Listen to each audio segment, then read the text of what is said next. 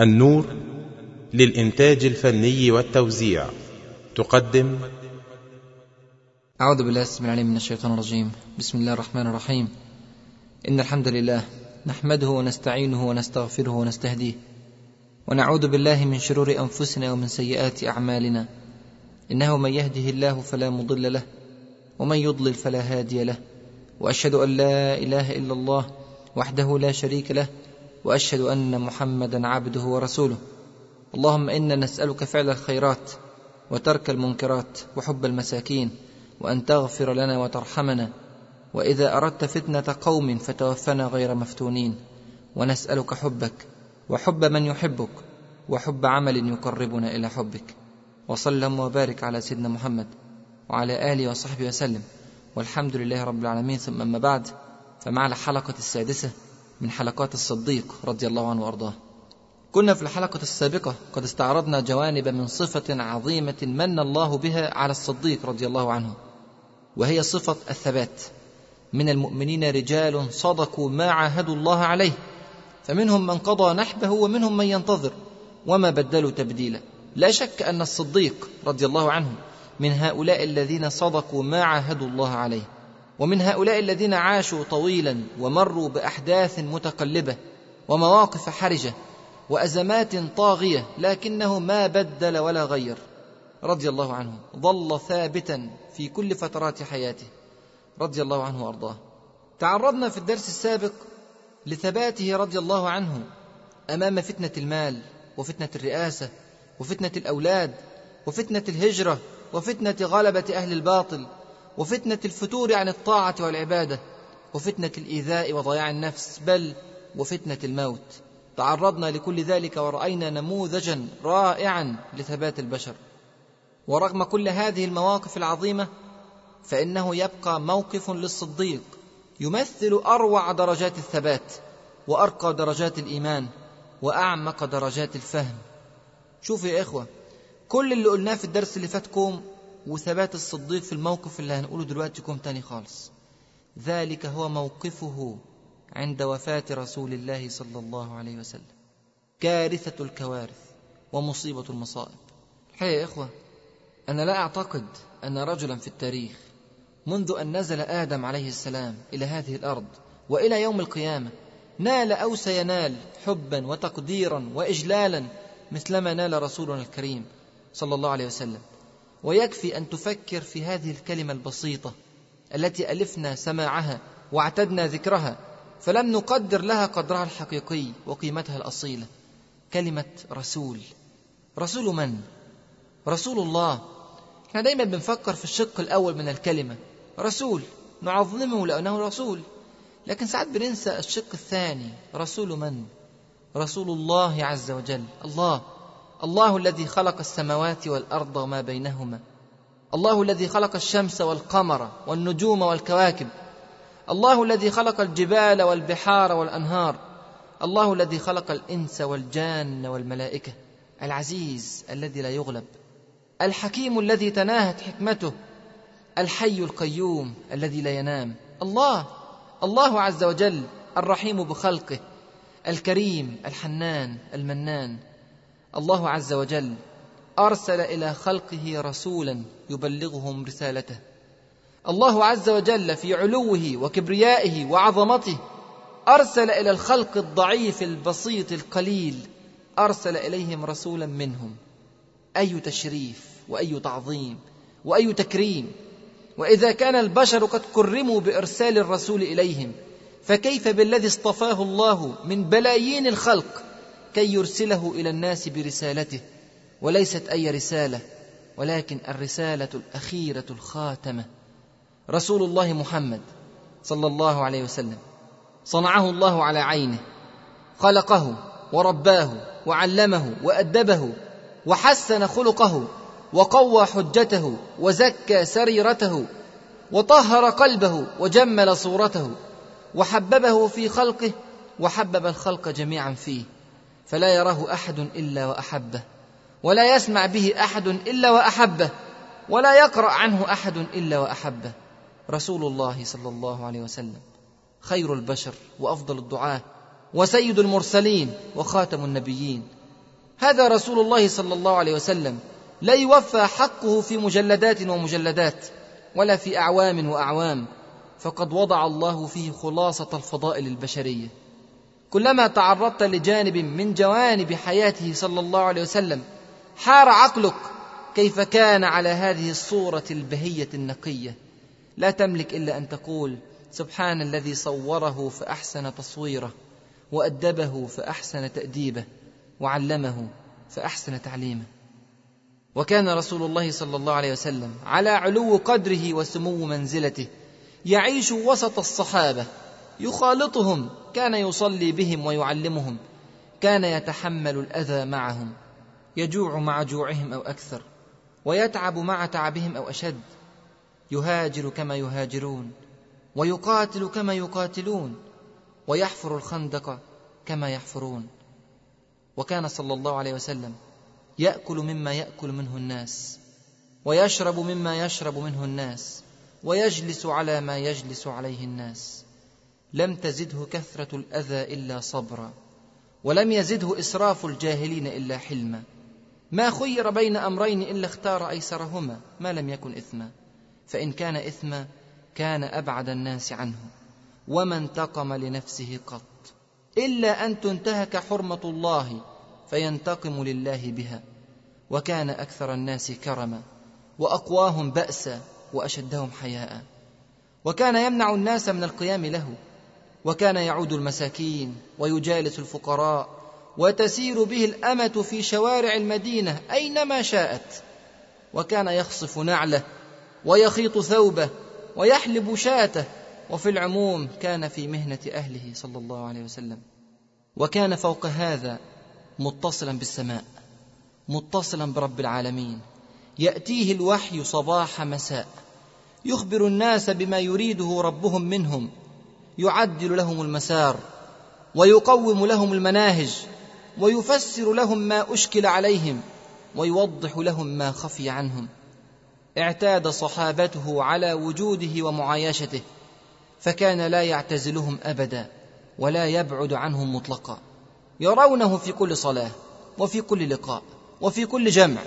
يشهد الجنائز ويعود المرضى ويدعو لهم ويزور الصحابة في بيوتهم. ويزورونه في بيته وأحبه الصحابة حبا لا يوصف. حبا لم يحبوه قط لأحد غيره. قدموه على حب الولد والوالد وعلى حب الزوج والعشيرة وعلى حب المال والديار بل قدموه على حب النفس. حتى يتمنى الصحابي أن يموت ولا يشاك رسول الله صلى الله عليه وسلم شوكة في قدمه. وحتى ما كان الصحابي يصبر على فراقه فإذا عاد الصحابي إلى بيته أسرع بالعودة إلى المسجد حتى يرى رسول الله صلى الله عليه وسلم. وحتى بكى بعضهم لأنهم سيفارقونه يوم القيامة في الجنة لعلو منزلته حتى بشرهم بأن المرء يحشر مع من أحب فسري عنهم لذلك. عاش الصحابة في هذه السعادة التي لم تعرف ولن تعرف في الدنيا سعادة مصاحبته ورؤيته والسماع منه والانصياع له صلى الله عليه وسلم. عاشوا على ذلك فترة من الزمان حتى أذن الله عز وجل برحيل الحبيب صلى الله عليه وسلم عن دار الدنيا إلى دار الخلد في جنات النعيم إلى الرفيق الأعلى إلى راحة لا تعب فيها ولا نصب ولا وصب. ورسول الله صلى الله عليه وسلم بشر والبشر يموتون إنك ميت وإنهم ميتون ومع يقين الصحابة بذلك وثقتهم من بشريته صلى الله عليه وسلم إلا أنهم ما تخيلوا أن ذلك الموت سيحدث حقيقة فتنة عظيمة مصيبة كبيرة وبلاء مبين. ما صدق الصحابة رضوان الله عليهم إذا كان رسول الله صلى الله عليه وسلم قد مات حقا فكيف الحياة بدونه؟ وراء من يصلون وإلى نصح من ينصتون. من يعلمهم؟ من يربيهم؟ من يبتسم في وجوههم؟ من يرفق بهم؟ من يأخذ بأيديهم؟ كارثة. وأي كارثة؟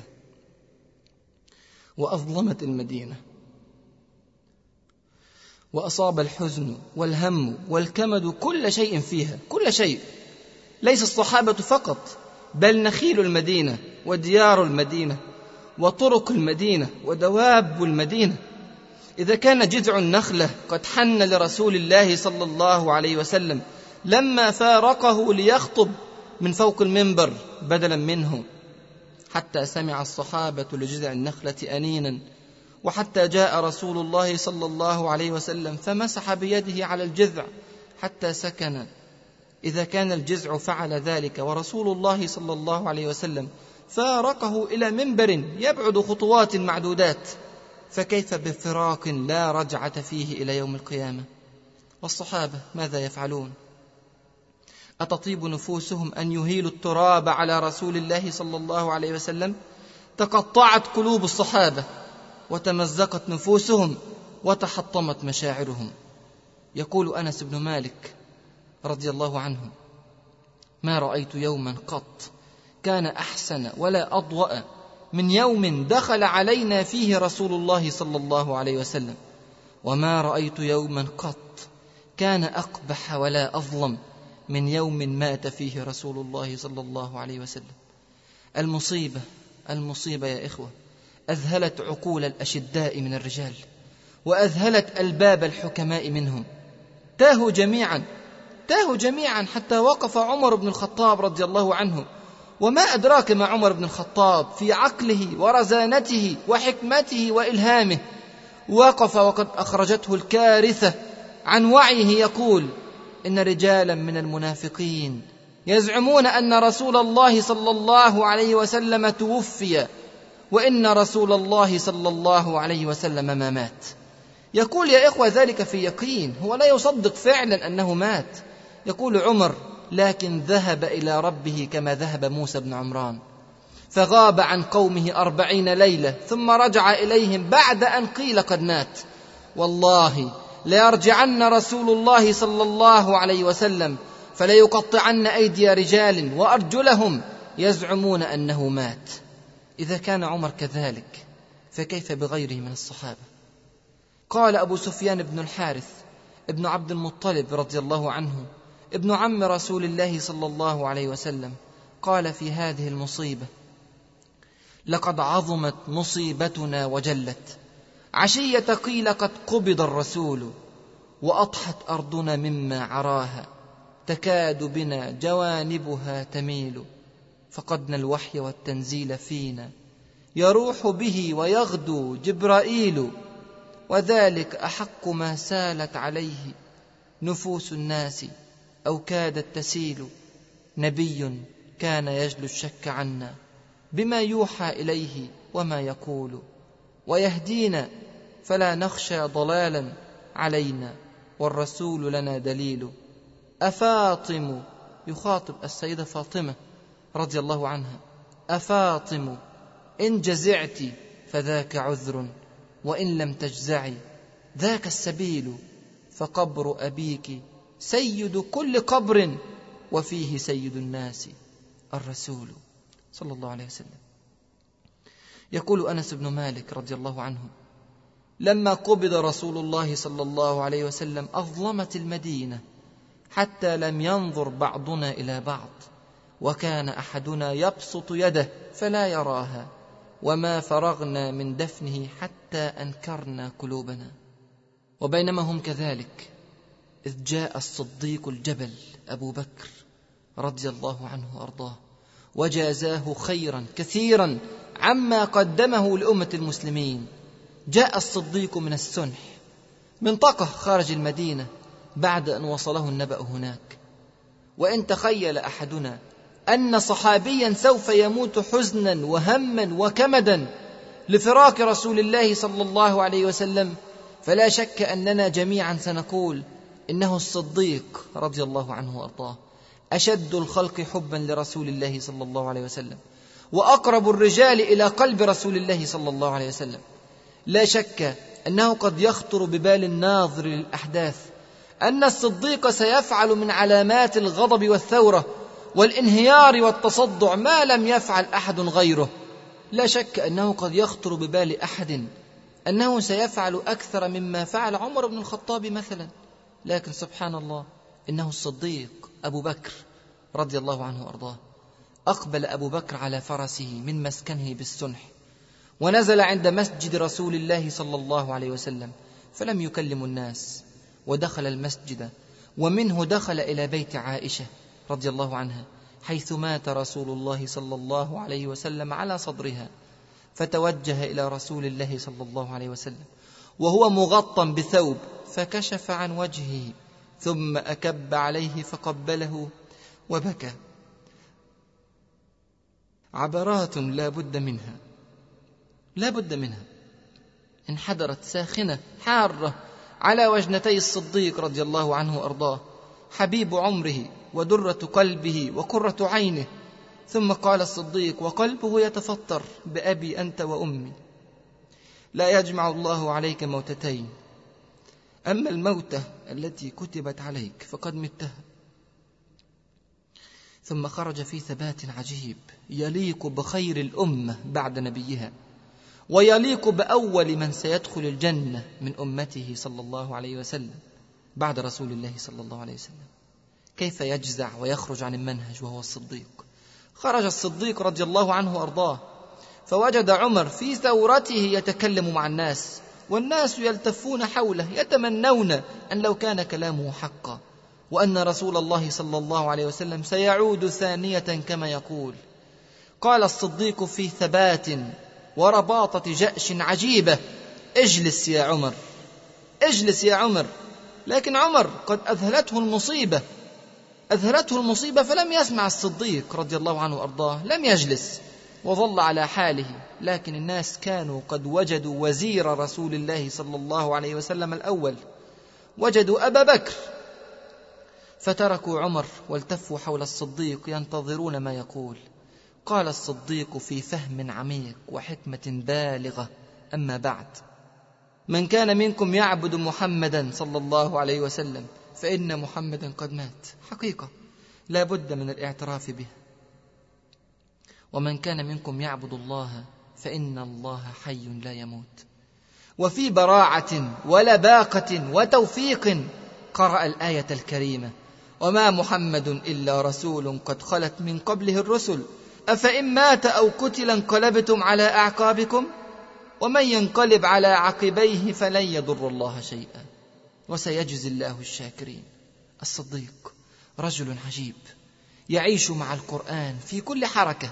وفي كل سكنة. ما أروع الاختيار وما أبلغ الأثر الذي أحدثته الآية الربانية في قلوب الصحابة. يقول ابن عباس رضي الله عنهما والله لكأن الناس لم يعلموا أن الله أنزل هذه الآية حتى تلاها أبو بكر فتلقاها الناس كلهم فما أسمع بشرا من الناس إلا يتلوها. أفاق الناس وبدأوا في البكاء الشديد. كانت الآية سلوى للمؤمنين وتعزية للصابرين وجزاء للشاكرين. ووصلت الآية إلى أسماع عمر بن الخطاب رضي الله عنه. يقول عمر بن الخطاب والله ما هو إلا أن سمعت أبا بكر تلاها فعفرت حتى ما تقلني رجلاي وحتى أهويت إلى الأرض. حين سمعته تلاها علمت أن النبي صلى الله عليه وسلم قد مات. إنا لله وإنا إليه راجعون.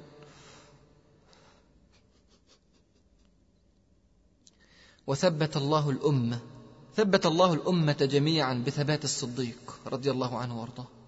واحدة من أعظم حسناته رضي الله عنه وأرضاه. وما أكثر حسناته رضي الله عنه وأرضاه.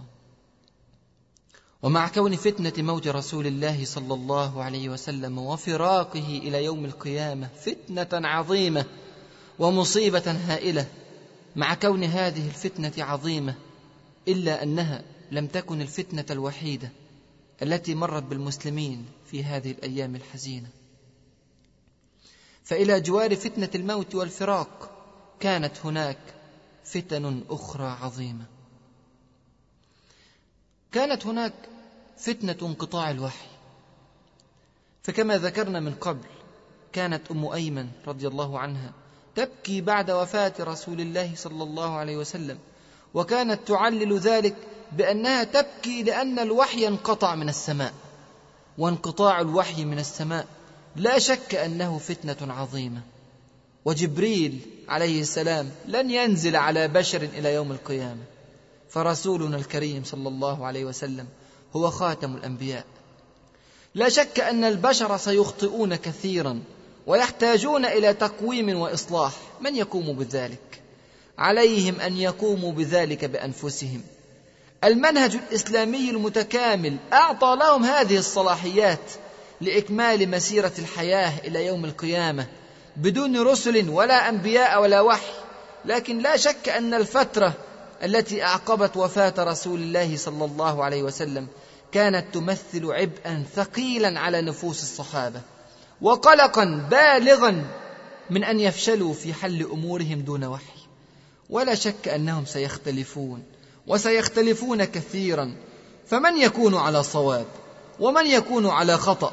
عليهم أن يحكموا بالمنهج المتروك في أيديهم القرآن والسنة.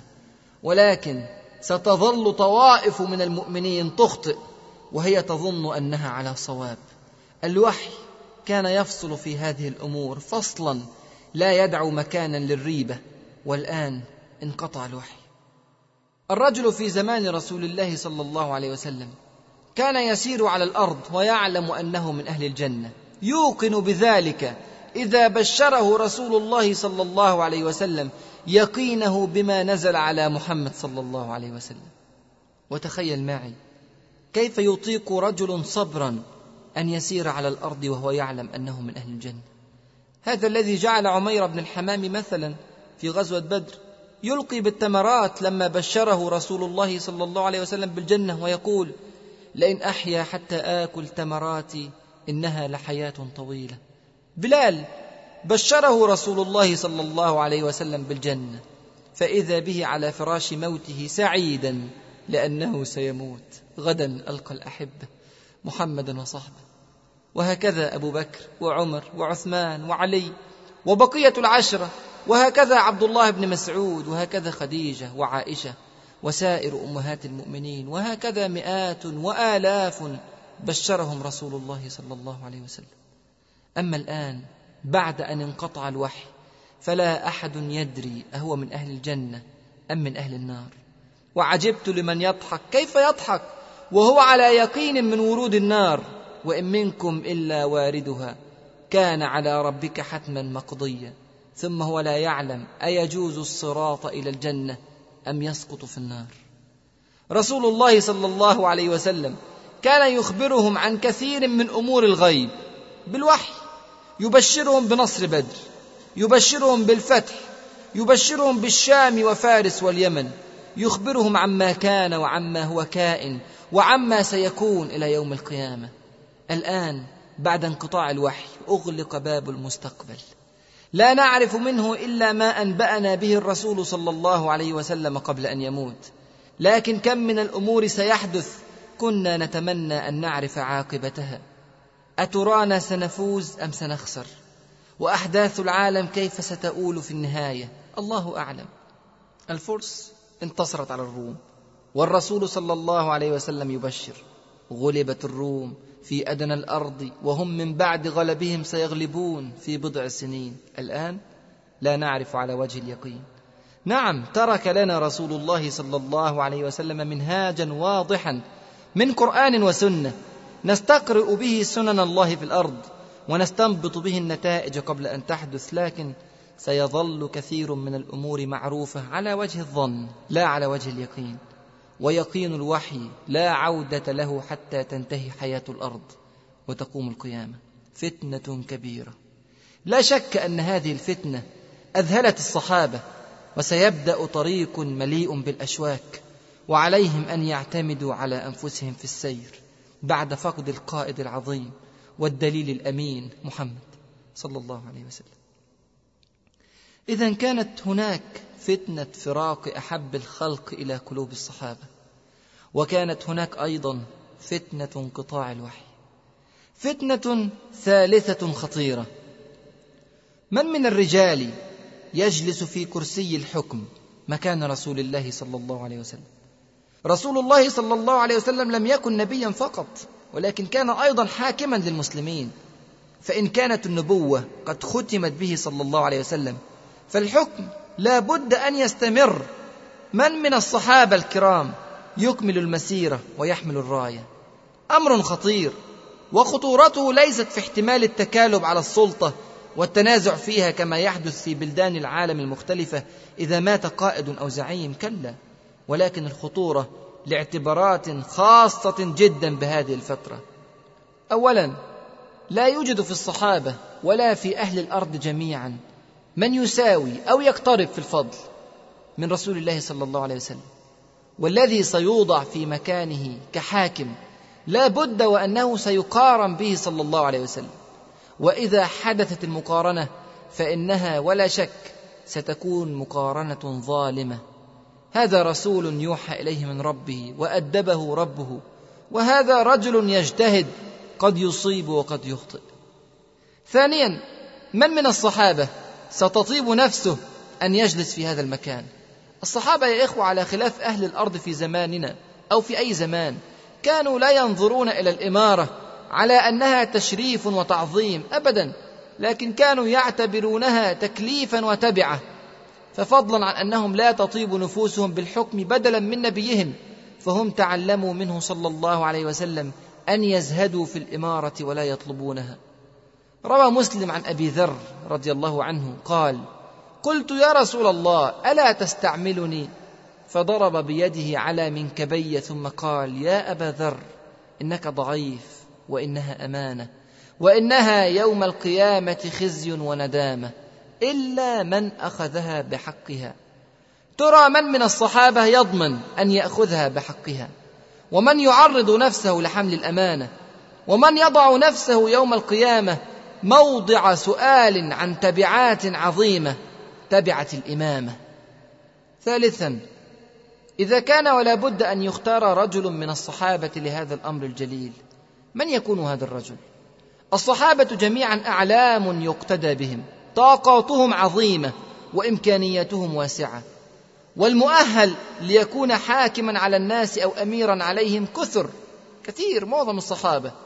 إذا نظرت إلى المهاجرين مثلا فهناك الصديق أبو بكر رضي الله عنه. وهناك الفاروق عمر وهناك أمين الأمة أبو عبيدة وهناك ذو النورين وزوج ابنتي رسول الله صلى الله عليه وسلم عثمان رضي الله عنه وهناك ابن عم رسول الله صلى الله عليه وسلم وزوج ابنته علي وهناك العباس عم رسول الله صلى الله عليه وسلم وهناك سعد بن أبي وقاص خال رسول الله صلى الله عليه وسلم. وهناك الزبير بن العوام حواري رسول الله صلى الله عليه وسلم. وهناك طلحة بن عبيد الله طلحة الخير. وهناك غيرهم كثير عبد الرحمن بن عوف سعيد بن زيد. وهناك شيوخ مكة الذين أسلموا في الفتح.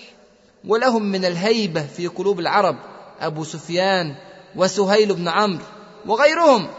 وإذا نظرت إلى الأنصار وجدت أيضا فريقا من العظماء كبير. وإن كانت الأسماء المطروحة للزعامة أقل من المهاجرين لكون الأنصار من قبيلتين فقط الأوس والخزرج. زعيم الخزرج سعد بن عبادة ومن أقوى الأسماء المرشحة للخلافة. أما من الأوس فهناك على سبيل المثال أسيد بن حضير سيد الأوس. وهناك عباد بن بشر من أفضل الأنصار. تقول السيدة عائشة رضي الله عنها ثلاثة من الأنصار لم يجاوزهم في الفضل أحد. سعد بن معاذ وأسيد بن حضير وعباد بن بشر. طبعا سعد بن معاذ استشهد قبل ذلك بكثير استشهد بعد أن أقر الله عينه من بني قريظة في سنة خمسة من الهجرة. كل واحد يا إخوة من هذه الأسماء سواء من المهاجرين أو من الأنصار لا تنقصه الكفاءة ولا القدرة على القيادة. كذلك لا ينقص أحدهم التقوى فمن يحمل الراية؟ ومع كل هذه الفتن يا إخوة لم تكن هذه هي الفتن الوحيدة الموجودة في هذه الفترة بل كان هناك فتن أخرى عظيمة وخطيرة الأعداد المهولة التي دخلت في الإسلام حديثا ولم تتلقى تربية كافية في محضن الرسول صلى الله عليه وسلم بل إن كثيرا منهم دخل الإسلام طمعا في المال والثراء طائفة المؤلفة قلوبهم تألف رسول الله صلى الله عليه وسلم قلوبهم بالمال والغنائم حتى يدخلوا في الإسلام. تعالوا كده يا إخوة نراجع بعض الأرقام. فتح مكة سنة 8 من الهجرة. فتح مكة عشرة آلاف مؤمن بقيادة الرسول صلى الله عليه وسلم. وبعدها بقليل كانت حنين والطائف. وكانت الغنائم وفيرة جدا. وأعطى رسول الله صلى الله عليه وسلم رؤوس القوم. وأعطى عوام الناس. وأعطى وأعطى وأعطى. حتى دخل الناس في دين الله أفواجا. ذكر ذلك ربنا عز وجل في كتابه الكريم. إذا جاء نصر الله والفتح ورأيت الناس يدخلون في دين الله أفواجا. بعد فتح مكة بحوالي سنة سنة واحدة فقط غزوة تبوك سنة تسعة من الهجرة. ثلاثون ألف مسلم غير المنافقين الذين تخلفوا عن الغزو. تضاعف الرقم من ثمانية لتسعة هجرية ثلاث مرات وهو تضاعف كبير في هذه الفترة الوجيزة. أعجب من ذلك. في حجة الوداع سنة عشرة من الهجرة. بعد ذلك بسنة يعني بعد غزو تبوك بسنة واحدة حدث تضاعف مهول في عدد المسلمين. حج مع رسول الله صلى الله عليه وسلم أكثر من مئة ألف مسلم. مئة ألف مسلم تخيل! هذا غير عشرات الآلاف من الذين دخلوا الإسلام في قبائلهم البعيدة عن المدينة. ولم يسعدوا برؤية الرسول صلى الله عليه وسلم. هذه الآلاف المؤلفة من المسلمين الذين ارتبطوا بالإسلام فقط منذ شهور ولم يسمعوا من رسول الله صلى الله عليه وسلم إلا الكلمات القليلات. وبعضهم لم يره أصلا وبعضهم دخل مال وبعض لأجل الخوف من القوة الإسلامية الناشئة. وكلهم حديث عهد جاهلية وإشراك. هذه العوامل جميعا وغيرها جعلوا على خطر عظيم وبالذات وصل إذا وصل إليه قط وفاة الرسول صلى الله عليه وسلم. ترى, ترى ماذا سيكون رد فعلهم؟ أتراهم يتشككون في أمر الرسالة؟ أتراهم يعتقدون أن الخروج عن جماعة المسلمين أصبح أمرا ميسورا؟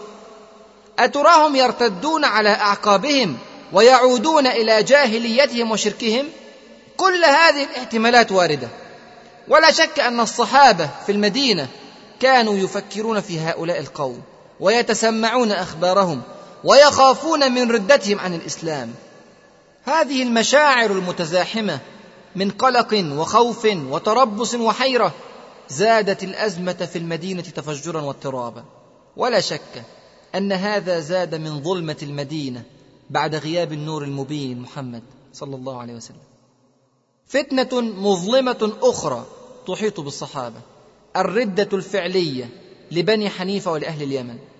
جاءت الأنباء قبل وفاة رسول الله صلى الله عليه وسلم بظهور من يدعي النبوة في هذه البلاد. ظهر مسيلمة الكذاب في بني حنيفة في اليمامة شرق الجزيرة. وظهر في اليمن الأسود العنسي. وتبع هذا وذاك آلاف مؤلفة قبلية وعصبية وجهل وشك. وكبر وسفه. آلاف آلاف مؤلفة. تبع مسيلمة وحده ما يزيد على أربعين ألفا تخيلوا أربعين ألف مرتد مع مسيلمة الكذاب قبل وفاة رسول الله صلى الله عليه وسلم. هؤلاء مرتدون بالفعل ومن المؤكد أنهم يتربصون بالمدينة الدوائر. ومن أدرى الصحابة أنهم لا يعدون العدة لغزو المدينة ولاستئصال الإسلام من جذوره. هذا خطر داهم. لا شك أن الصحابة كانوا يترقبونه أضف إلى كل هذا كثرة المنافقين بالمدينة المنورة. نذكر أنه منذ أقل من عامين كانت هناك أعداد ضخمة من المنافقين يسكنون المدينة أيام تبوك. ولا شك أنهم يتزايدون مع زيادة قوة الإسلام. ولا شك أيضا أنهم ينتظرون الفرصة للانقلاب على الإسلام والمسلمين. وقد أرادوا قتل الرسول صلى الله عليه وسلم قبل ذلك ولكن فشلوا. وها هو رسول الله صلى الله عليه وسلم قد مات. وهذه مصيبة ضخمة. ولا شك أن سعادتهم بهذه المصيبة كبيرة. إن تصبك حسنة تسؤهم وإن تصبك مصيبة يقولوا قد أخذنا أمرنا من قبل ويتولوا وهم فرحون. ترى ماذا سيفعل المنافقون؟ سؤال يتردد في أذهان الصحابة ولا شك. ثم هل هذا هو كل الشر الذي يتربص بالمدينة؟ ابدا.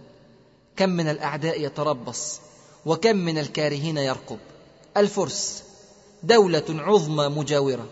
قد كان بين رسول الله صلى الله عليه وسلم وبين ملكها كسرى مراسلات. يعرض فيها رسول الله صلى الله عليه وسلم عليه الإسلام. لكن ابى كسرى فارس بل ومزق رسالة رسول الله صلى الله عليه وسلم. ثم إن رسول الله صلى الله عليه وسلم قد ضم إلى دولة المسلمين قبل أن يموت منطقة اليمن وكانت تتبع دولة فارس.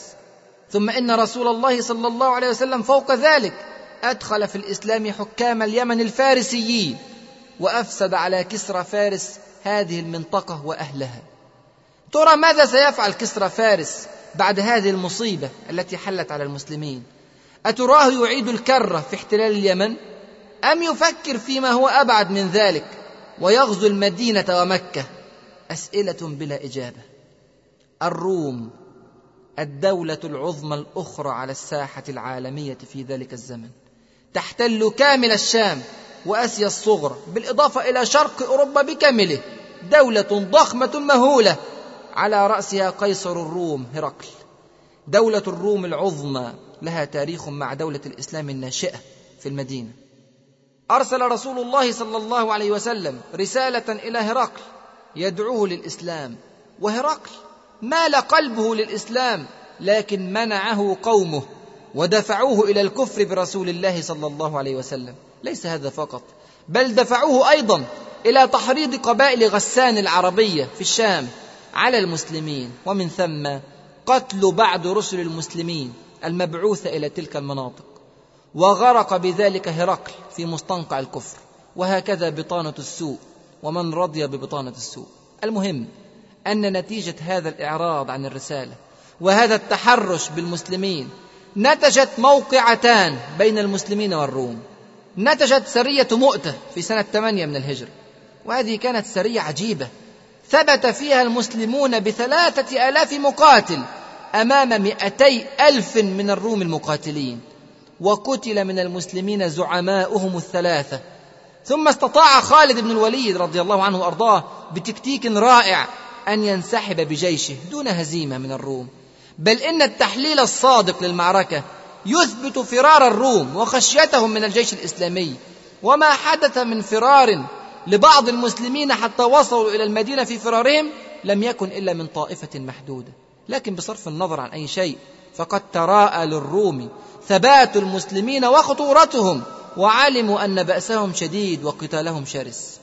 ومرت سنة واحدة على مؤتة وجاء ما هو أعظم حشد المسلمون ثلاثين ألفا من المقاتلين الأشداء في غزوة تبوك العظيمة سنة تسعة من الهجرة. ومع قلة إمكانيات المسلمين المادية من سلاح ومؤونة إلا أن معنويات الجيش كانت مرتفعة جدا وتحركت الجموع الإسلامية إلى مسافات بعيدة جدا عن المدينة دونما وجل ولا خوف. وفر الجيش الروماني وأعوانه من نصارى الشام العرب أمام الجيش الإسلامي. ولا شك أيضا أن الرومان قد سمعوا بأنباء بعث أسامة بن زيد رضي الله عنهما. والذي جهزه رسول الله صلى الله عليه وسلم قبل وفاته بقليل حتى يغزو الشام يقاتل الروم والقبائل المناصرة لها. ولا شك أنهم يعلمون أن الجيش الإسلامي ما زال رابضا في المدينة بعد خبر وفاة رسول الله صلى الله عليه وسلم.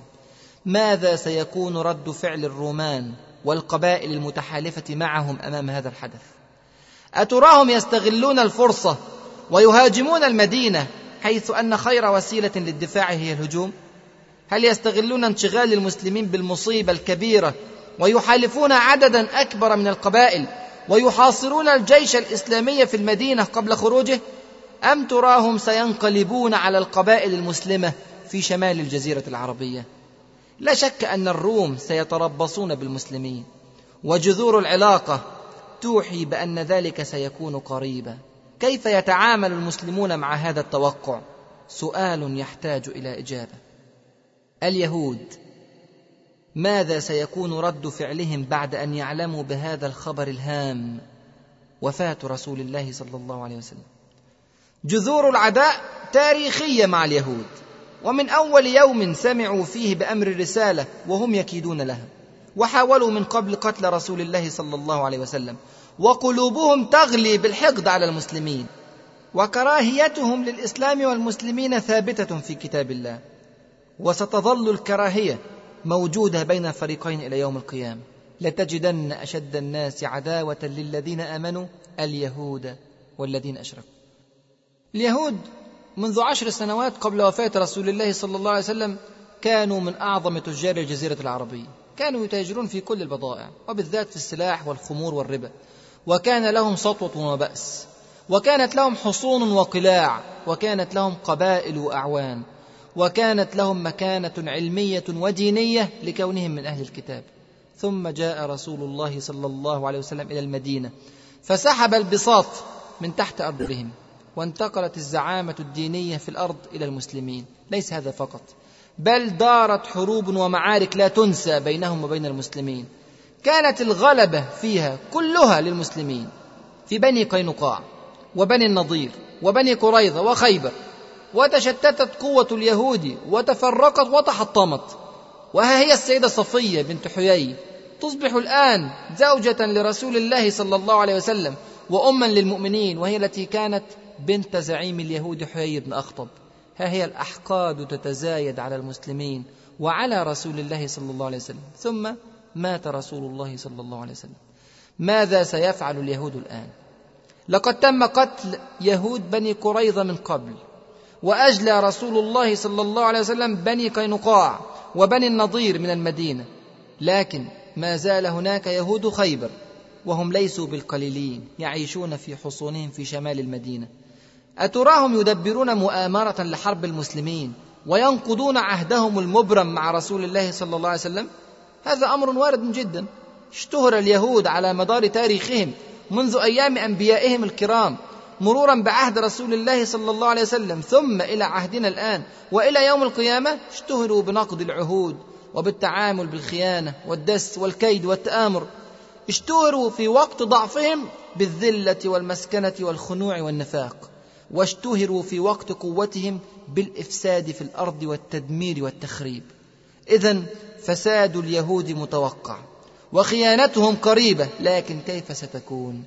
سؤال لا شك أنه كان يجول في خاطر الصحابة بعد وفاة رسول الله صلى الله عليه وسلم. ما أصعب الموقف بعد وفاة رسول الله صلى الله عليه وسلم؟ وما أعقده؟ وما أحزنه؟ تعالوا كده نقف وقفة. نلتقط الأنفاس ونعيد ترتيب الأوراق. تعالوا نفكر مع الصحابة. مجموعة من الفتن الخطيرة. تتناوش المدينة فجأة. اولا مات أحب الخلق إلى قلوب الصحابة وفراقه مصيبة. ثانيا انقطع الوحي بالكلية إلى يوم القيامة. ثالثا ليس هناك من يقارب رسول الله صلى الله عليه وسلم في الفضل حتى يستبدله الناس به. رابعا الأسماء المطروحة لخلافة الرسول صلى الله عليه وسلم كثيرة وكلها عظيم.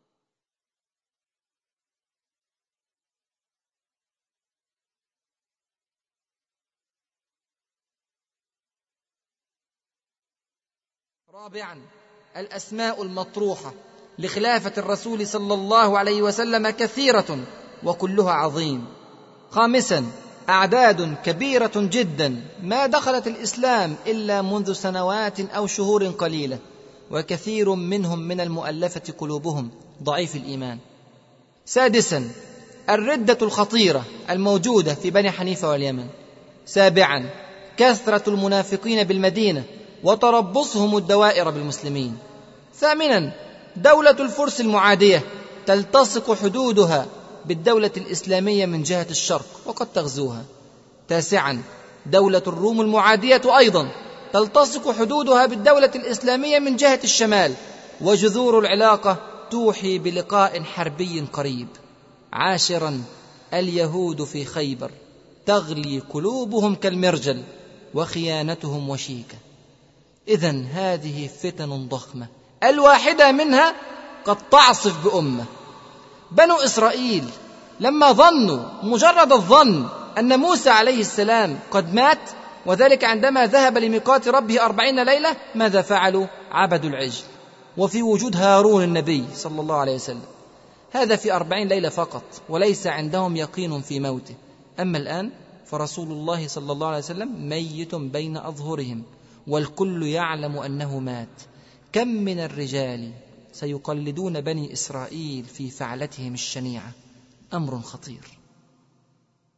في هذا الموقف المعقد والمتشابك والمدينة المنورة كالسفينة الصغيرة في بحر لجي هائج تتلاطمها الأمواج العاتية وقد مات قبطانها.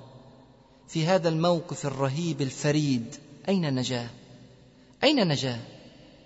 بتحليل الموقف نجد أنه لا نجاة إلا باختيار سريع وسريع جدا لخليفة يخلف رسول الله صلى الله عليه وسلم في حكم الدولة الإسلامية. فقدان الخلافة أو ضياع الخلافة كارثة مهولة. الخلافة والخليفة كالخيط ينتظم حبات العقد في عقد واحد جميل. بغير هذا الخيط ستضيع الحبات لا محالة. لا يشفع للحبات هنا كونها جميلة أو براقة. كذلك أمة الإسلام. إذا غاب منصب الخلافة فلن يجتمع المسلمون وإن كانوا صالحين. فرقة هنا وفرقة هناك قبيلة هنا وقبيلة هناك دولة هنا ودولة هناك. وستظل الفرقة في غياب الخلافة. وهذه هي مصيبتنا العظمى في زماننا الآن. غابت الخلافة. وآخرها كانت الخلافة العثمانية فتفرق المسلمون. حتى وإن كانت الخلافة ضعيفة فهي واجبة. فالاجتماع على ضعف خير من التفرق على قوة. هذا أمر عام في كل حياة المسلمين. إذا اجتمعوا على رجل كانت البركة والقوة. وإذا تفرقوا كان الفشل والضعف. رسول الله صلى الله عليه وسلم يلفت النظر إلى ذلك حتى في أدق الأمور. روى أبو داود بإسناد حسن عن أبي سعيد الخدري وعن أبي هريرة رضي الله عنهما قال قال رسول الله صلى الله عليه وسلم إذا خرج ثلاثة في سفر فليؤمروا أحدهم. إلى هذه الدرجة فليؤمروا أحدهم. الصحابة الكرام أفضل أهل الأرض بعد الأنبياء وخير القرون في هذه الأمة يفقهون هذه الحقائق بوضوح ويعلمون مدى الخطورة المنتظرة لأي تأخير في اختيار هذا الخليفة مهما كان اسمه. لذلك قام الصحابة الكرام بمشروع أحسبه من أرقى وأجل المشاريع الحضارية في التاريخ. مشروع اختيار الخليفة والقائد والربان للسفينة. في هذا اليوم الذي مات فيه رسول الله صلى الله عليه وسلم. مع كل الأحزان والهموم والآلام لابد أن تسير الحياة. لابد. لا تتوقف لموت بشر أو زعيم وإن كان رسول الله صلى الله عليه وسلم. فقه واسع وعلم غزير. ماذا حدث في هذا اليوم؟ الثاني عشر من ربيع الأول من السنة الحادية عشرة للهجرة. اجتمع الأنصار أوسهم وخزرجهم لاختيار خليفة للمسلمين من بينهم. اجتمعوا في سقيفة بني ساعدة. سقيفة بني ساعدة هي الدار التي اعتادوا أن يعقدوا فيها اجتماعاتهم الهامة. رأى الأنصار أن الخليفة لابد أن يكون منهم لاعتبارات كثيرة ولذلك سارعوا إلى هذا الاجتماع الطارئ. هذا الموقف لابد وأنه سيثير أسئلة كثيرة في الذهن وقد تسأل هذه الأسئلة بحسن نية وذلك للمعرفة والفقه والاستفادة وقد تسأل بسوء نية للطعن والكيد والنيل من الصحابة ومن دولة الإسلام. يبرز من هذه الأسئلة في هذا الموقف سؤالان هامان. ركز عليهما المستشرقون وأتباعهم من العلمانيين سواء من أبناء الغرب أو الشرق أو من أبناء المسلمين. سؤالان الغرض منهما الطعن في الأنصار. وسيتبع السؤالان لا محالة بأسئلة أخرى للطعن في المهاجرين وبقية الصحابة. السؤال الأول كيف تحرك الأنصار لاختيار خليفة في نفس يوم وفاة رسول الله صلى الله عليه وسلم؟ أليس في قلوبهم حزن على نبيهم؟ يقول المستشرقون إن الأنصار أرادوا الدنيا ورغبوا فيها وحرصوا عليها فتسرعوا إليها ولم يرضعهم المصاب الفادح الذي ألم بهم. هذا السؤال أيضا يتردد في أذهان بعض المؤمنين للاستفسار وللرد على شبهات الطاعنين. السؤال الثاني لماذا أراد الأنصار الاستئثار بالخلافة دون المهاجرين وأسرعوا إلى سقيفة بني ساعدة لترشيح رجل منهم؟ الحقيقة قبل أن نخوض في الإجابة عن هذين السؤالين الهامين جدا أود أن أقدم بتعريف للأنصار. من هم الأنصار؟ يبدو أن كثيرا من المسلمين لا يدركون معنى وقيمة الأنصار. الأنصار يا إخوة طائفة من المؤمنين اتصفت بصفات عجيبة ومرت بمراحل تربوية معينة انتجت في النهاية جيلا من الرجال والنساء والأطفال من المستحيل من المستحيل فعلا أن يتكرروا في التاريخ بهذه الصورة فعلا الأنصار ظاهرة ظاهرة فريدة اتصفوا بصفات خاصة ظلت ملازمة لهم منذ أن أصبحوا انصارا ومروا بهذه الصفات بكل مواقفهم إلى أن انتهى الأنصار من المدينة. الأنصار نسمة رقيقة حانية أقبلت على دولة الإسلام فأفاضت من بركتها وخيرها على الأمة ثم مضت النسمة ولم تأخذ شيئا لنفسها. سبحان الله. الأنصار قدموا وقدموا وقدموا ولم يأخذوا شيئا. وكلما جاءت الفرصة ليأخذوا يجعل الله امرا آخر. فيخرجون بلا شيء يخرجون راضين بلا سخط ولا ضجر وكأن الله عز وجل أراد أن يدخر لهم كامل الأجر ولا يعجل لهم شيئا في دنياهم الأنصار وما أدراك ما الأنصار. روى البخاري عن البراء رضي الله عنه قال قال النبي صلى الله عليه وسلم خلي بالك يا أخي هذا الحديث في غاية الأهمية الأنصار لا يحبهم إلا مؤمن. ولا يبغضهم إلا منافق. سبحان الله. شوف الكلام قد إيه خطير. الأنصار لا يحبهم إلا مؤمن ولا يبغضهم إلا منافق. فمن أحبهم أحبه الله ومن أبغضهم أبغضه الله. هذا حديث يلخص كل المسألة. لابد أن يعرف المسلمون قدر الأنصار قبل أن يخوضوا في أعراضهم. القضية قضية إيمان ونفاق. وقضية حب الله لعبد وبغض الله لعبد آخر. الحذر الحذر من أي شبهة تغير على المؤمنين قلوبهم. روى البخاري عن أبي هريرة رضي الله عنه قال قال النبي صلى الله عليه وسلم لولا الهجرة لكنت امرأ من الأنصار. وروى البخاري ومسلم عن أنس بن مالك رضي الله عنه أن رسول الله صلى الله عليه وسلم قال للأنصار اللهم أنتم من أحب الناس إلي. قالها ثلاثا اللهم أنتم من أحب الناس إلي. وروى البخاري عن أنس رضي الله عنه قال قال رسول الله صلى الله عليه وسلم للأنصار موعدكم الحوض. وغير ذلك كثير من الأحاديث. وسيأتي إن شاء الله في أثناء المحاضرات أحاديث أخرى في حقهم. هذا الحب الجزيل من رسول الله صلى الله عليه وسلم للأنصار ومن الأنصار لرسول الله صلى الله عليه وسلم جعل الصحابة جميعا يجلون الأنصار ويقدرون قيمتهم. تعالوا كده شوفوا الحديث اللطيف ده. روى البخاري ومسلم عن أنس بن مالك رضي الله عنه قال خرجت مع جرير بن عبد الله في سفر فكان يخدمني. سبحان الله خلي بالك جرير بن عبد الله هذا من أشراف قبيلة بجيلة ومن أعلام العرب وكان له شأن كبير في الجزيرة قبل وبعد الإسلام. وفوق هذا فهو أسن وأكبر كثيرا من أنس بن مالك. هذا كله دفع أنس بن مالك أن يستنكر استغرب. فقال أنس لا تفعل. تخدمني إزاي؟ فقال جرير إني قد رأيت الأنصار تصنع برسول الله صلى الله عليه وسلم شيئا آليت ألا أصحب احدا منهم إلا خدمته. أنس من الأنصار. اذا يخدمه جرير الشريف رضي الله عنه أجمعين. هكذا هذا هو وضع الأنصار. وهذه هي قيمة الأنصار وسط الصحابة. هذا التكريم والتبجيل من رسول الله صلى الله عليه وسلم ومن الصحابة للأنصار لم يات من فراغ وإنما أتى لنوايا صادقة وأعمال متواصلة وأخلاق حسنة. لو نظرت إلى تاريخ الأنصار وإلى حال الأنصار لوجدت صفة أساسية تمثل ركيزة في بناء الأنصاري. كل أنصاري في هذه الصفة تلك هي صفة الإيثار. ويؤثرون على أنفسهم ولو كان بهم خصاصة. خصاصة يعني شدة الفقر أو الحاجة. محور حياة الأنصار أنهم يؤثرون على أنفسهم. هذا ليس وصف أصحابهم لهم ولا حتى وصف رسول الله صلى الله عليه وسلم لهم بل وصف الله عز وجل الذي خلقهم ويعلم سرهم ونجواهم ويعلم ظاهرهم وباطنهم ويعلم خائنة الأعين وما تخفي الصدور. والذين تبوأوا الدار والإيمان من قبلهم يحبون من هاجر إليهم ولا يجدون في صدورهم حاجة مما أوتوا ويؤثرون على أنفسهم ولو كان بهم خصاصة. ومن يوق شح نفسه فأولئك هم المفلحون. خلي بالك من الآيات.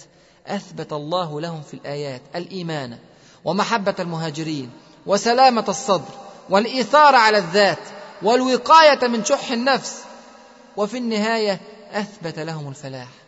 أي فضل وأي قدر وأي درجة وأي مكانة. لابد أن نعرف هذه الأمور يا إخوة قبل أن نأتي ونحلل مواقف الأنصار في سقيف بني ساعدة لابد وأن تملك الخلفية الصحيحة لهؤلاء القوم ولهذه الطائفة الفريدة من البشر. اقرأوا يا إخوة تاريخ الأنصار. اقرأوا بيعة العقبة الثانية. وما قدموه من تضحيات ثمينة. وجهاد عظيم والثمن الجنة فقط الجنة هكذا.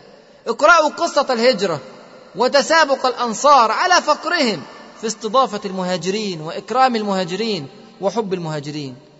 روى البخاري عن أبي هريرة رضي الله عنه قال قالت الأنصار للنبي صلى الله عليه وسلم ده الكلام ده فين؟ في أول الهجرة. اقسم بيننا وبين إخواننا النخيل يريدون أن يقسموا نخيلهم وأرضهم بينهم وبين المهاجرين. قال لا. رسول الله صلى الله عليه وسلم نفسه استغرب من هذا العطاء الكبير. رفض أن يضحوا هذه التضحية الكبيرة وأشفق عليهم. لكن هل سكت الأنصار؟ وقد رفض رسول الله صلى الله عليه وسلم طلبهم؟ أبدا. إنهم لم يتقدموا بطلبهم بقسمة النخيل رياء أو سمعة لم يتقدموا بذلك رهبة ولا خوفا من رسول الله صلى الله عليه وسلم. ولكن فعلوا ذلك لأنهم وجدوا في قلوبهم حبا حقيقيا للمهاجرين. وجدوا في أنفسهم إيثارا على أنفسهم. شعور جارف من الحب في الله لا يقاوم. ذهب الأنصار من جديد إلى رسول الله صلى الله عليه وسلم. يعرضون عليه الأمر من زاوية أخرى. وكأن نفوسهم لا تطيق أن يمتلكوا شيئا لا يمتلكه إخوانهم. قالوا فتكفون المؤونة ونشرككم في الثمرة. يعني يقصدون أن يعمل المهاجرون في الأرض بدلا من الأنصار. ثم يقسم الناتج من الثمرة بينهم يعني مشاركة برأس المال والمجهود. هم يا إخوة لا يحتاجون من يساعدهم لكنه نوع من المساعدة دون إراقة ماء وجه المهاجرين. هذا عمل وهذا أجر. قال المهاجرون سمعنا وأطعنا. فساعد الفريقان بذلك. مشاعر الأنصار يا إخوة والله مشاعر قريبة من الملائكة. ليس في حدث أو حدثين أو يوم أو يومين بل هذا ديدنهم طيلة حياتهم. جبلوا على الإيثار منذ آمنوا. بل حدث ما هو أشد من ذلك. وضربوا مثلا أروع من هذه الأمثلة وذلك في أعقاب غزوة حنين في سنة 8 من الهجرة. يعني قبل حوالي سنتين ونصف فقط من وفاة رسول الله صلى الله عليه وسلم ومن قصة بني ساعد. روى ابن إسحاق مفصلا والبخاري مختصرا. عن أبي سعيد الخدري رضي الله عنه قال لما أعطى رسول الله صلى الله عليه وسلم ما أعطى من تلك العطايا في قريش وفي قبائل العرب ولم يكن في الأنصار منها شيء وجد هذا الحي من الأنصار في أنفسهم حتى كثرت فيهم القالة يعني إيه يا إخوة الكلام ده؟ يعني رسول الله صلى الله عليه وسلم بعد غزوة حنين كثرت الأموال جدا في يده صلى الله عليه وسلم. فأعطى وأعطى وأعطى أعطى كل القبائل التي دخلت في الإسلام في هذه الآونة.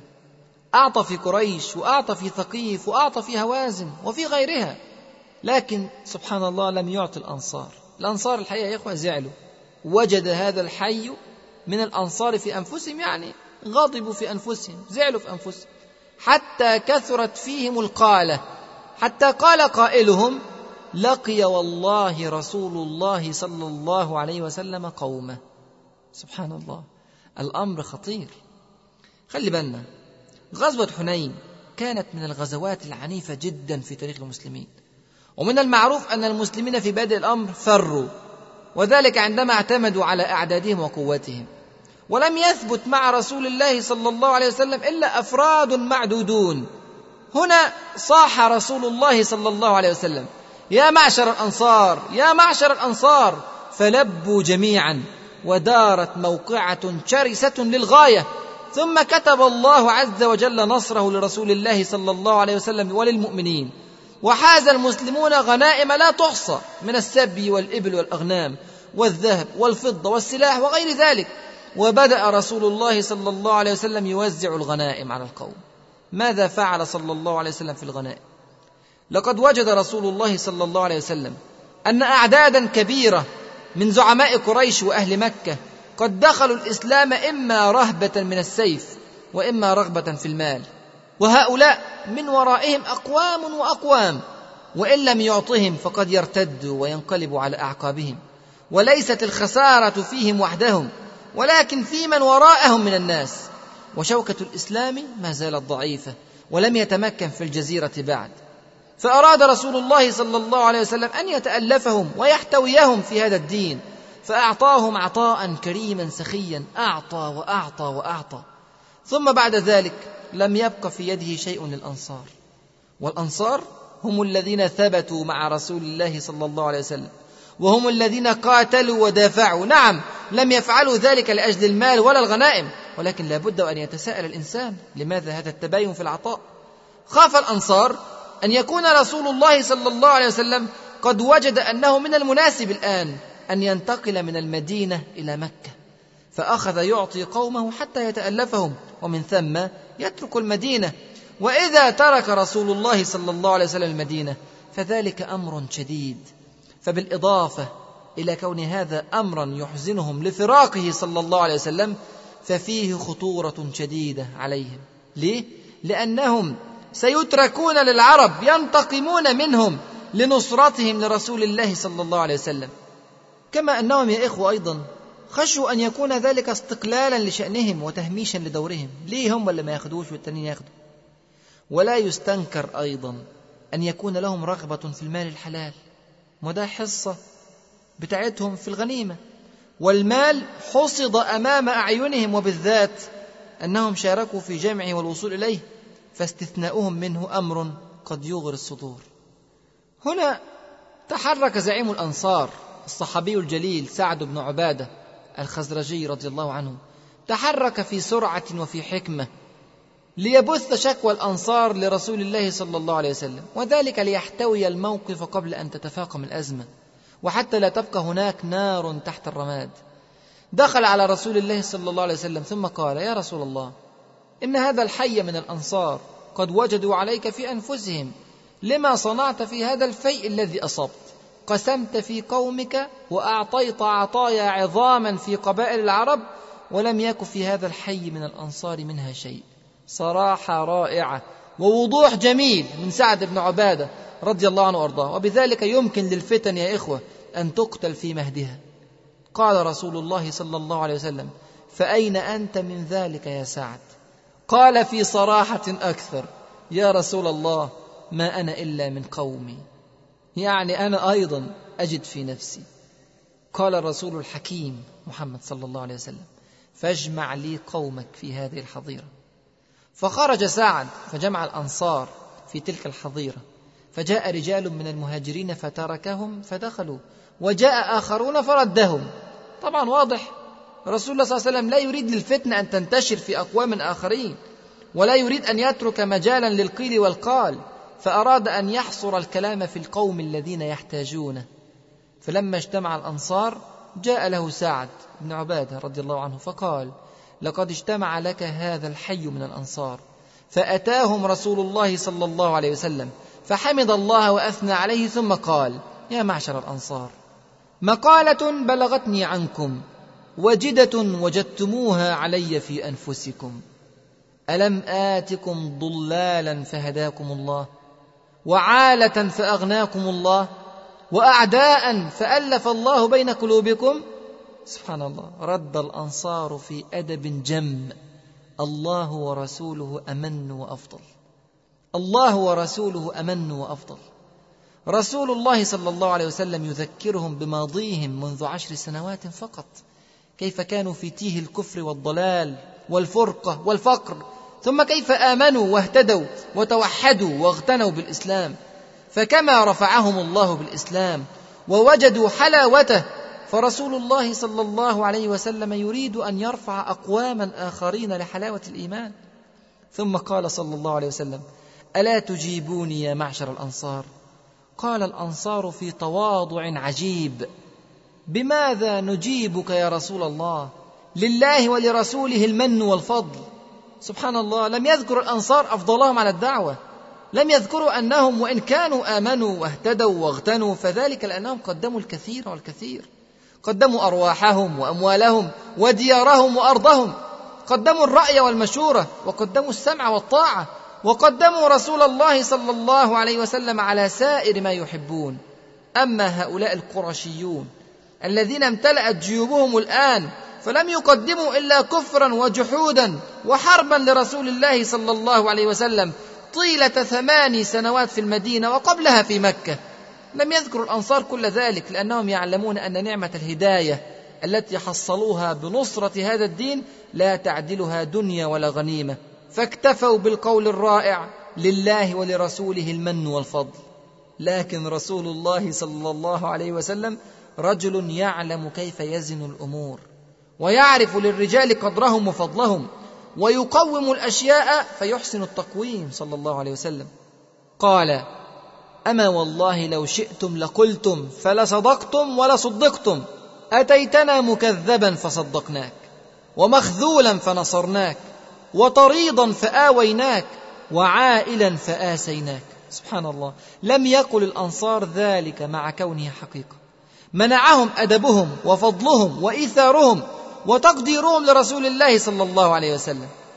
ثم بدأ رسول الله صلى الله عليه وسلم يخاطب قلوب الأنصار في مقالة حكيمة رقيقة حانية. قال أوجدتم يا معشر الأنصار في أنفسكم في لعاعة من الدنيا. لعاعه نبات صغير رقيق أي أن كل ما أعطيته لهم لا يسوي شيئا. أوجدتم يا معشر الأنصار في أنفسكم في لعاعة من الدنيا تألفت بها قوما ليسلموا ووكلتكم إلى إسلامكم.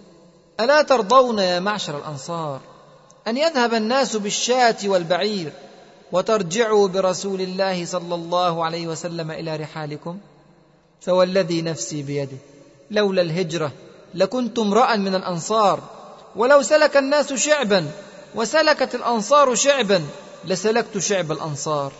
اللهم ارحم الأنصار وأبناء الأنصار وأبناء أبناء الأنصار. فبكى القوم حتى أخضلوا لحاهم وقالوا رضينا برسول الله صلى الله عليه وسلم قسما وحظا. ثم انصرف رسول الله صلى الله عليه وسلم وتفرقوا. سبحان الله. بهذه الكلمات القليلات وبهذه المخاطبة لقلوب الأنصار النقية. انتهت الفتنة في دقائق معدودة. ها هم الأنصار ينصرفون باكين بهذه الكلمات. نفوسهم راضية وأفئدتهم مطمئنة. وفي لحظات وجدوا أن مئة بعير أو مئتي بعير أو ثلاثمائة بعير في يد رجل من رجال قريش أمر لا يساوي شيئا. هكذا في منتهى البساطة. تركوا دنيا واسعة عريضة استجابة لكلمات معدودات طاهرات من فم رسول الله صلى الله عليه وسلم. أين حظ نفوسهم؟ أين الدنيا في قلوبهم؟ أين الأثرة أو حب الذات؟ لا شيء. ويؤثرون على أنفسهم ولو كان بهم خصاصة. هؤلاء هم الأنصار. هؤلاء هم الأنصار الذين اجتمعوا في سقيفة بني ساعدة. لاختيار خليفة لرسول الله صلى الله عليه وسلم. لا بد أن ندرس قصة سقيفة بني ساعدة في ضوء هذه الخلفية وهذه الحقائق. نعود إلى السؤالين اللذين طرحناهما بخصوص ذهاب الأنصار لاختيار الخليفة من بينهم. السؤال الأول كيف أسرعوا إلى ذلك ولم ينظروا إلى مصيبة وفاة رسول الله صلى الله عليه وسلم؟ يقول المستشركون إنهم لم يحزنوا حزنا كافيا. ولذلك ألهتهم الدنيا كما يقولون عن المصاب الفاتح. للرد على هذه الشبهة نقول أولا المستشركون لا يدركون هذه الخلفية التي ذكرناها عن طبيعة الأنصار أو لعلهم يدركونها ويتجاهلونها عن قصد وعمد. رسول الله صلى الله عليه وسلم نزههم عن طلب الدنيا بل نزههم عن ذلك ربهم بقرآن باق إلى يوم القيامة. فإذا تغير منهم رجل أو رجلان فمن المستحيل أن يتغيروا جميعا أو أن يجتمعوا على حب الدنيا. ثانيا المستشرقون لا يفقهون معنى الصبر الجميل. فاصبر صبرا جميلا. الصبر الذي لا شكوى فيه الصبر عند الصدمة الأولى. روى البخاري ومسلم. عن أنس رضي الله عنه قال مر النبي صلى الله عليه وسلم بامرأة تبكي عند قبر. فقال اتق الله واصبري. فقالت إليك عني فإنك لم تصب بمصيبتي ولم تعرفه صلى الله عليه وسلم. فقيل لها إنه النبي صلى الله عليه وسلم. فأتت باب النبي صلى الله عليه وسلم فلم تجد عنده بوابين. فقالت لم أعرفك. فقال إنما الصبر عند الصدمة الأولى. صبر الأنصار رضي الله عنهم كان صبرا جميلا صبرا عند الصدمة الأولى. وكما قال ربنا إنما يوفى الصابرون أجرهم بغير حساب. هذا ما يفهم في ضوء سيرتهم رضي الله عنهم وأرضاهم. ثالثا هل يمنع هذا الصبر من كون قلوبهم تتفطر حزنا على رسول الله صلى الله عليه وسلم؟ هل هناك تعارض بين الحزن وبين العمل؟ ابدا. المسلم الإيجابي مهما حزن فإن ذلك لا يقعده عن العمل الواجب. الحزن الذي يقعد الناس عن العمل حزن مرضي غير مرغوب فيه. وتعالوا كده بقى نفكر شوية مع الأنصار. ترى لو انتظر الأنصار يوما أو يومين أو اسبوعا أو أسبوعين حتى تهدأ عواطف الحزن وتعود الحياة إلى طبيعتها ماذا ستكون النتيجة؟ ماذا لو هجم الفرس أو الروم على بلاد المسلمين؟ من يأخذ قرار الحرب من عدمه؟ من يجهز الجيوش ويعد العدة ويستنفر الناس؟ ماذا يحدث لو هجم المرتدون على المدينة وقبائل عبس وذبيان على بعد أميال من المدينة؟ وإسلامهم حديث وردتهم متوقعة. وماذا يحدث لو هجم مسيلمة الكذاب بجحافله المرتده على المدينة؟ من يأخذ قرار الحرب ضدهم؟ ماذا لو نقض اليهود عهدهم؟ أيحاربون أم يوادعون؟ أتكون لهم شروط جديدة؟ أيكون لهم عهد جديد؟ ثم ماذا يحدث لو أخرج المنافقون في المدينة رجلا منهم وبايعوه على الخلافه وبايعته قبيلته وقبائل أخرى. ماذا يكون رد فعل الصحابة؟ أينكرون بيعته ويحاربونه وتحدث الفتنة العظمى والبلية الكبرى؟ أم يتركون منافقا يترأسهم؟ ماذا لو اختارت كل قبيلة من القبائل المختلفة التي تكون دولة الإسلام الآن زعيما لها من أبنائها. وتفرق المسلمون احزابا وشيعا. من يجمع ومن يوحد؟ بالتفكير السليم والمنطقي والموضوعي نجد أن إسراع الأنصار إلى اختيار الخليفة برغم المصيبة الكبيرة لوفاة رسول الله صلى الله عليه وسلم هو فضيلة. فضيلة تحسب للأنصار. وليس نقصا أو عيبا. لقد وصلوا في إيجابيتهم إلى درجة من الصعب أن تتكرر في غيرهم من الأجيال. لكن السؤال الأصعب والذي يحتار فيه كثير من المسلمين فضلا عن غير المسلمين هو لماذا أسرع الأنصار لاختيار الخليفة من بينهم وليس من المهاجرين؟ تعالوا كده نفكر مع الأنصار. اولا حتى نفهم موقف الأنصار تعالوا كده نسمي الأشياء بالمصطلحات الحديثة. عشان ندرك أبعاد الموقف بكامله. الأنصار في مصطلح العصر الحديث هم أهل البلد الأصليون. كانت المدينة وكأنها دولة مستقلة يعيش فيها الأوس والخزرج وذلك قبل قدوم رسول الله صلى الله عليه وسلم. ثم اضطهد المهاجرون في بلدهم مكة وهي أيضا دولة مستقلة أخرى بجوار المدينة المنورة وضيق على المهاجرين. فاضطروا إلى ترك البلد واللجوء إلى المدينة المنورة. أي أن التعريف الحديث للمهاجرين هو أنهم مجموعة من اللاجئين السياسيين في دولة المدينة المنورة. وكدولة كريمة سخية عادلة استقبلت المدينة اللاجئين أو المهاجرين خير استقبال وأكرمتهم وأعطت لهم ومنحتهم كل حقوق المواطن الأصلي في البلد. ومرت الأيام ولم تفرض عليهم ابدا قيودا تعوق من حياتهم بل على العكس كثيرا ما آثرتهم على أهل البلد الأصليين. ثم مرت أيام أخرى ومات قائد المدينة المنورة وزعيمها النبي محمد صلى الله عليه وسلم. وحان وقت تولية زعيم جديد على المدينة. أمن المنطق البسيط أن يكون زعيم الدولة من أهلها الأصليين أم من اللاجئين إليها؟ أمن المنطق البسيط أن يكون زعيم الدولة من الذين قدموا كل شيء لأجل من قدم إليهم أم يقدم الذي جاء طريضا من بلده فاستقبل في بلد آخر؟ لو هاجر مجموعة من الفلسطينيين مثلا إلى أمريكا أو إنجلترا أو حتى إلى بلد إسلامي مجاور أيجوز في عرف هذه البلاد أنه إذا مات رئيسها أن يختار الرئيس الجديد من بين اللاجئين السياسيين إلى هذه البلد؟ هذا في عرف كل من فكر في القضية تفكيرا عقلانيا بحتا لا يصح. ما لم يغيره قانون معين موضوع قبل ذلك. وليس فيما أعلم بلد في العالم وضع مثل هذا القانون الذي يجيز للاجئين الصعود إلى كرسي الحكم في البلد المضيف. هذا ما جال في ذهن الأنصار عقب وفاة رسول الله صلى الله عليه وسلم. هم أصحاب البلد وأكثريتها وملاكها وأرض آبائهم وأجدادهم. فلماذا يوضع على الكرسي من هو من خارج البلد؟ اذا هذه نقطة. ثانيا أليس أهل المدينة أدرى بشعابها ودروبها وإدارتها؟ واضح أن المدينة هي دار الإسلام الرئيسية ومكة والطائف وغيرها ما هي إلا مدن تابعة. أليس من المنطقي الذي قد يخطر على بال الأنصار أنه من المصلحة أن يقود هذه الدولة من هو أعلم بوضعها وبسكانها وبالقبائل المحيطة بها وبتاريخها وجذورها أليس من باب المصلحة أن يكون قائد دولة المدينة من أهل المدينة؟ هذا ولا شك خطر على أذهان الأنصار فتجمعوا لاختيار الخليفة من بينهم. ثالثا أكان من الممكن للمهاجرين أن يقيموا دولة بغير الأنصار؟ المهاجرون قضوا ثلاث عشرة سنة كاملة في مكة ولم يفلحوا هناك في تحويلها لبلد إسلامي. فكان لابد من الهجرة لحين الوصول إلى القوة الكافية ثم العودة مرة أخرى إلى مكة.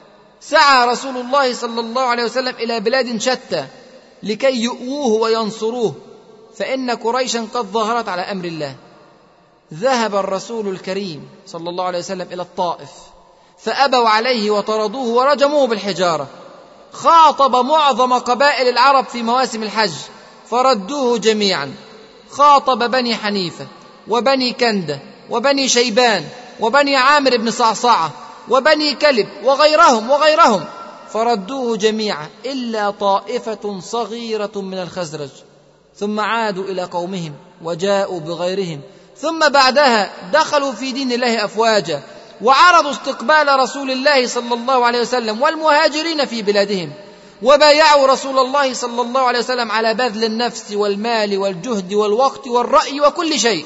وهاجر فعلا رسول الله صلى الله عليه وسلم والمسلمون من أهل مكة إلى البلد الجديد المدينة فقامت دولة للإسلام.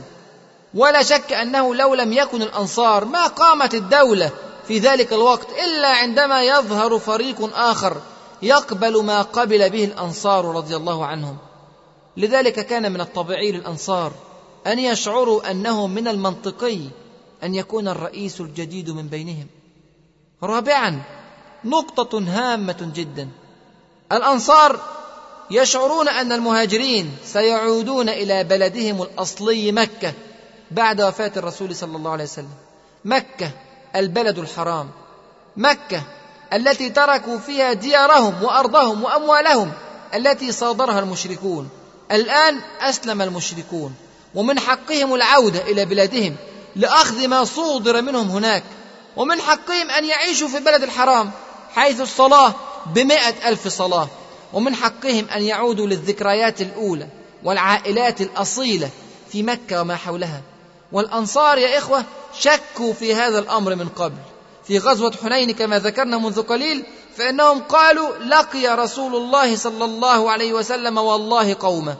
فكانوا يعتقدون أن الرسول صلى الله عليه وسلم سينتقل إلى مكة بعد فتحها وإن كان رسول الله صلى الله عليه وسلم لم يفعل فما الذي يمنع المهاجرين أن يرجعوا إلى بلادهم وقد أمنت؟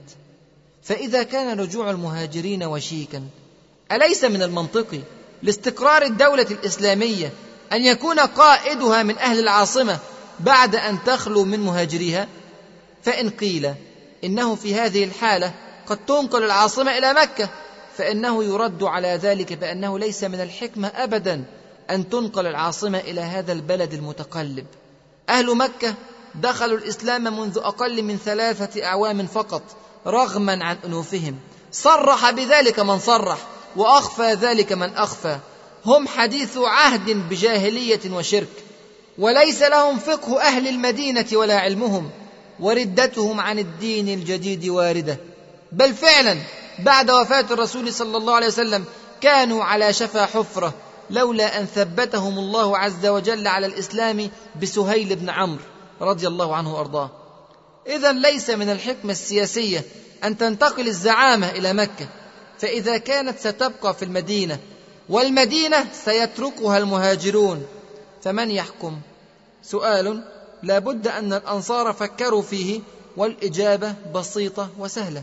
لا بد أن يكون من الأنصار. خامسا الأنصار يشعرون أن العرب ستستهدفهم بالقتال بعد وفاة رسول الله صلى الله عليه وسلم. فالحقد يملأ قلوب العرب على الأنصار لأنهم هم الذين نصروا محمدا صلى الله عليه وسلم. وهم الذين قاتلوا هنا وهناك في بقاع مختلفة من الجزيرة وليس لهم الشرف الذي كان في قريش وحتى قريش ذاتها ستحاربهم بعد ذلك فإن لم يكن لهم قوة الحكم والسلطان فقد يستأصلوا إذا تحزبت ضدهم قبائل العرب. وسيظهر على فكرة هذا الإحساس في كلامهم كما سنرى في سقيفة بني ساعدة. لهذه الأسباب مجتمعة ومن المحتمل لغيرها مما لا نعلمه اعتقد الأنصار أنه من المنطقي أن يكون الخليفة من بينهم وليس من المهاجرين. ليس تقليلا لشأن المهاجرين في نظرهم أبدا ولا إهمالا لهم ولكن لاعتقادهم أن هذا حق لا ينازعهم فيه أحد. ومع كل ما سبق يا إخوة مع كل ما سبق فلعله كان من الألطف أن يخبروا إخوانهم المهاجرين بما يعتزمون فعله. وإطلاعهم على مسببات اختيار الخليفة من بينهم. ليه يا إخوة؟ حسما لأي شك أو حزن يدخل في قلوب المهاجرين. وإن كان الأنصار أيضا يعذرون بأمور.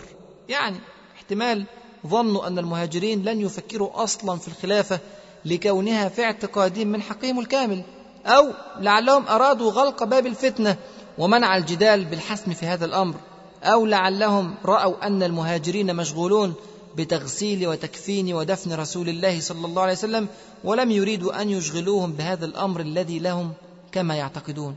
المهم أن الأنصار أوسهم وخزرجهم ذهبوا بالفعل إلى سقيفة بني ساعدة لتجرى عملية انتخاب الخليفة. وامتلأت السقيفة بوجوه الأنصار من القبيلتين الكبيرتين. أين المهاجرون من هذه الأحداث؟ فعلا كان المهاجرون منشغلين بالمصاب الفاتح في بيت رسول الله صلى الله عليه وسلم وحوله وكانت أمامهم قضايا الغسل والتكفين ثم الدفن وكانوا مختلفين في قضية الدفن أين يدفن؟ أفي البقيع أم مع شهداء أحد؟ أم في مكة بلده؟ أم في مكان خاص به؟ حتى جاء أبو بكر الصديق رضي الله عنه وأرضاه فأخبرهم بأنه يجب أن يدفن حيث مات صلى الله عليه وسلم. كما أخبره بذلك رسول الله صلى الله عليه وسلم قبل أن يموت. لكن هل كان اجتماع الأنصار في سقيفة بني ساعدة بهذا العدد الكبير يخفى على المهاجرين؟ مش معقول طبعا. رأى أحد الرجال وهو من المهاجرين هذا الجمع من الأنصار في السقيفة فأسرع إلى بيت رسول الله صلى الله عليه وسلم. وكان بداخله آنذاك أبو بكر وعمر وغيرهم رضي الله عنهم أجمعين. نادى الرجل على عمر بن الخطاب رضي الله عنه وقال أخرج إلي يا ابن الخطاب. قال عمر إليك عني فانا عنك مشاغيل. مصيبة كبيرة هم فيها لكن الرجل سبحان الله أصر على عمر فخرج له فقال الرجل إنه قد حدث أمر لا بد منك فيه إن الأنصار قد اجتمعوا في سقيفة بني ساعدة فأدركوهم قبل أن يحدثوا أمرا. هنا أدرك عمر بن الخطاب رضي الله عنه خطورة الموقف فأسرع إلى الصديق رضي الله عنه وأخبره بالأمر وقال له انطلق بنا إلى إخواننا من الأنصار. فانطلق هو وأبو بكر رضي الله عنهما. هنا يا إخوة تتضح حكمة هذين الرجلين فعلا. فلولا الإسراع الآن لتأزم الموقف جدا. فلو أحدث الأنصار بيعة لا يرضى عنها المهاجرون فإما أن يبايعوا على ما لا يرضون وإما أن يرفضوا البيعة وفي هذا فساد. فلا بد أن يسرعوا قبل أن يكتمل الأمر ويتفرق الأنصار من سقيفه بني ساعدة. أسرع الصديق وعمر رضي الله عنهما إلى السقيفه وفي الطريق لقيا رجلين صالحين من الأنصار القدامى ممن شهدوا بيعة العقبة الثانية وشهدوا كل معارك رسول الله صلى الله عليه وسلم. عويم بن ساعدة رضي الله عنه ومعن بن عدي رضي الله عنه. فلما رأيا أن الصديق وعمر ذاهبان إلى السقيفة نصحوهما بألا يقربا السقيفة وليقضوا أمرهم أي المهاجرين فيما بينهم. ويبدو يا إخوة أنهم خشيا من حدوث فتنة بين المهاجرين والأنصار فأرادوا أن يصرفاهما. لكن الصديق وعمر رضي الله عنهما أصر على الذهاب إلى السقيفة. ثم في الطريق إلى هناك لقي أبا عبيدة ابن الجراح رضي الله عنه وأرضاه من أعاظم المهاجرين رضي الله عنهم أجمعين فأخذاه معهما إلى سقيفة بني ساعدة. ترى ماذا فعل الأنصار في سقيفة بني ساعدة؟ وماذا فعل المهاجرون الثلاثة أبو بكر وعمر وأبو عبيدة رضي الله عنهم أجمعين؟ وكيف تم المشروع الحضاري الرائع اختيار الخليفة على نحو لم يسبق ولم يلحق في التاريخ؟ هذا ما سنعرفه إن شاء الله في الدرس القادم. فستذكرون ما أقول لكم وأفوض أمري إلى الله. إن الله بصير بالعباد. قولوا قولي هذا وأستغفر الله لي ولكم وجزاكم الله خيرا كثيرا. مع تحيات النور للإنتاج الفني والتوزيع.